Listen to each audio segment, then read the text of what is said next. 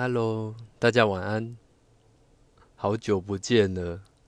呃，我记得上次好像是五月十八号，刚好满一个月。那个这一个月来啊，讲真的变化好大。刚我记得那个时候刚好是疫情刚发生，那到现在满一个月。说疫情有没有趋缓哦？其实不知道。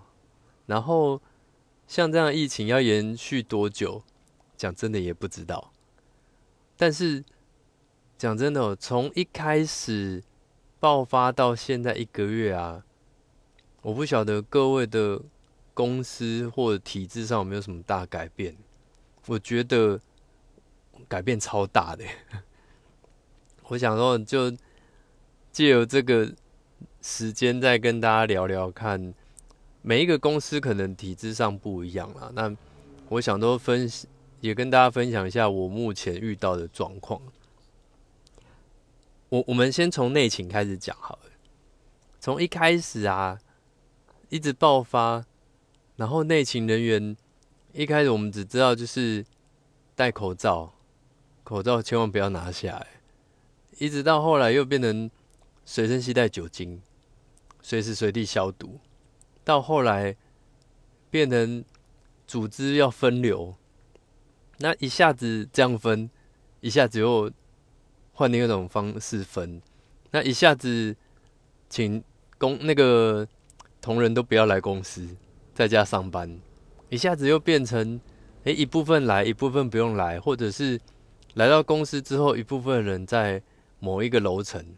一部分人在另外楼层，反正就是分来分去，分来分去。哦，这是内勤。那外勤的部分呢？原本是呃分，好像一开始好像分两组，又分成三组，然后又分成四组。那有些是在家，有些是来公司。后来又变成，嗯，好像有些人在家。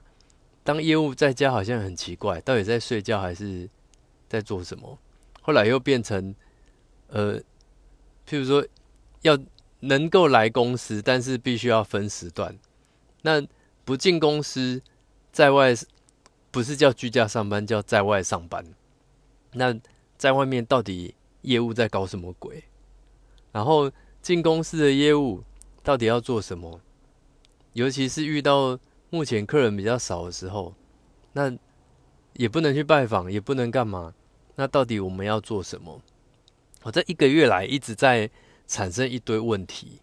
那包含以前会有客人来店里面，那现在变成没有人来，因为大家都害怕不敢出门。那网络的行销变得很发达，尤其如果有女生朋友。喜欢网购，不是歧视女生哦，就是真的会不自觉的，你想要去点东西来买，尤其像今天六一八，大家应该知道某一个网络卖场今天也办了一个很特别的活动，那就是会吸引很多每一个族群的呃购买能力。那你会发现每一个行销手法都改变，包含这一个月内我们讲的。那个 Foodpanda 或者是 Uber Eats， 我那个这两个体系最近应该也很多，就是骑摩托车在路上跑跑去帮忙外送。那原本也是可以送到家门口的，便不敢让他进去，你就必须要放在楼下，就是大楼楼下或者是大门门口，然后还要很严密的消毒啦，一些什么你才敢开来吃。就是你会发现。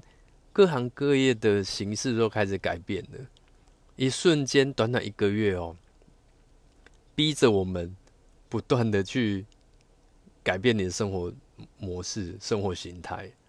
所以我觉得这一个月，我觉得过得好长哦，过得非常长。然后你当主管的，又必须要头脑变化很灵活。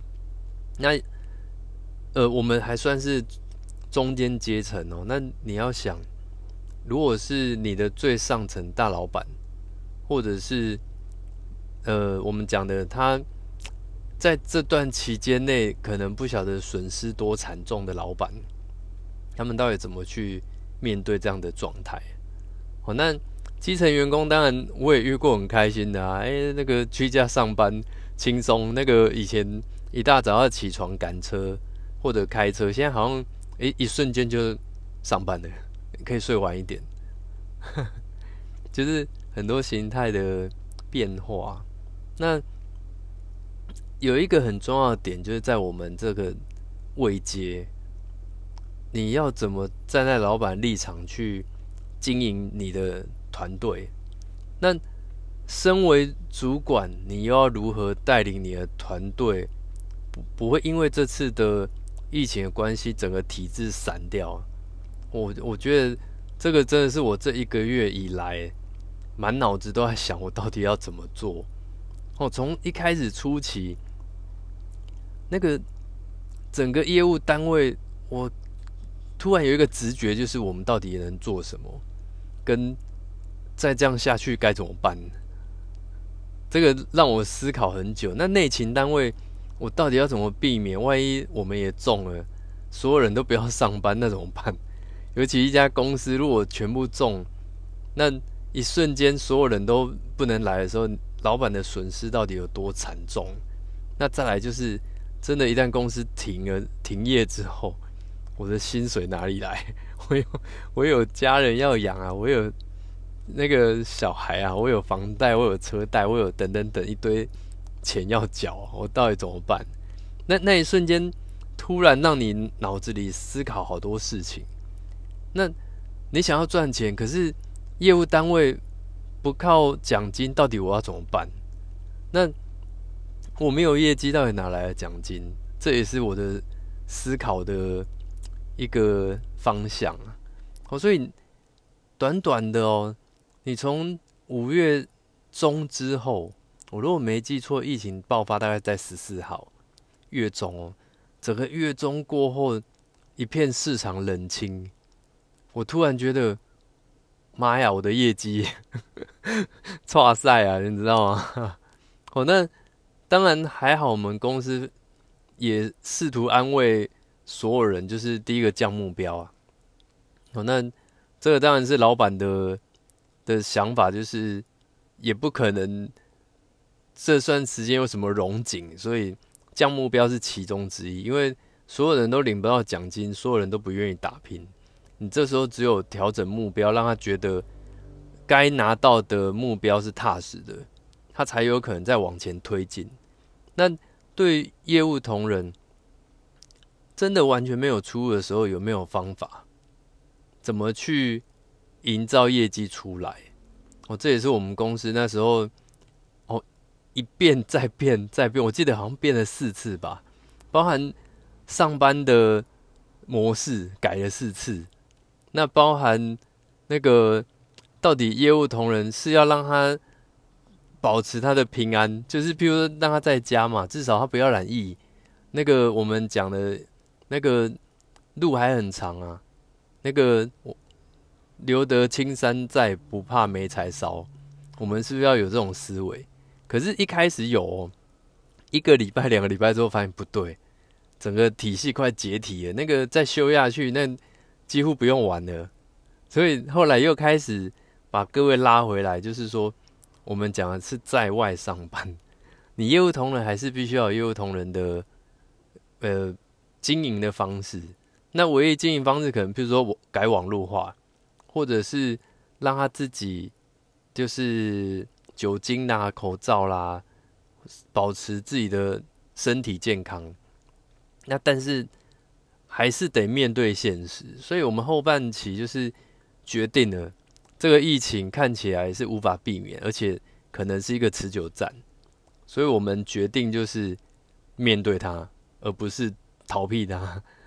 那时候一开始居家上班就是要逃避，看能不能在短时间内大家 OK 了，疫情稳定了再重新出发。可是越看苗头越不对，好像没有那么快，所以决定还是面对它。但是就是你所有防护你要做好，我包含面罩我们也买，我们也花钱买，酒精小罐的也帮同事准备了。那口罩的部分，当然能准备就准备，自己该准备还是准备，因为用量会非常大。好，那尽量让同仁就是不要，就是保持距离啦，就是不交谈啊，然后不要说在那边大家还在那边好像没事一样，到时候染病就麻烦。我就是一直不断的宣导、宣导、宣导，哦，内勤外勤都一样。那该上班、该处理公务还是必须要继续进行，因为躲不掉的灾难啊。哦，所以我觉得这一个月啊，真的是考验所有人的反应能力。那你要想哦，其实业务同仁他如果他反应有那么快，早就当早就当主管了啦。就是因为他的反应也没那么快，那再来他也不知道他能干嘛，所以我们必须要一件事情重复讲、重复讲、重复讲，讲到他愿意配合、愿意做、愿意执行才有用。我所以我觉得不知道哎、欸，反正觉得这一个月来啊，那个组织领导能力跟以前完全不同，因为以以前是，我、哦、今天讲好久，我这样随便讲就十一分钟，因为以前是你必须要去引诱他来做事，可是现在是变成有点类似大家都属于很危机的时候，哎，反而我觉得能制造一种团结的力量，这是让我觉得有点讶异的地方。所以这一个月来啊，让我觉得好像又是一种不同的管理模式。对，我还是控制个十几分钟啦。那我觉得找个时间我再来分享这一个月来的另外一个心得。今天就先分享到这边。那一样啊，就是各位如果觉得我分享的还 OK 的话啦，不敢说很有趣或很棒，你觉得还不错，那请给我一点鼓励，追踪一下，或者是在评论区啊、讨论区留个言，告诉我你想要听什么样的议题，我可以用我的经验跟立场来跟大家分享一下。好，那我们今天就先聊到这边，那我们下次再见了，谢谢各位，大家晚安，拜拜。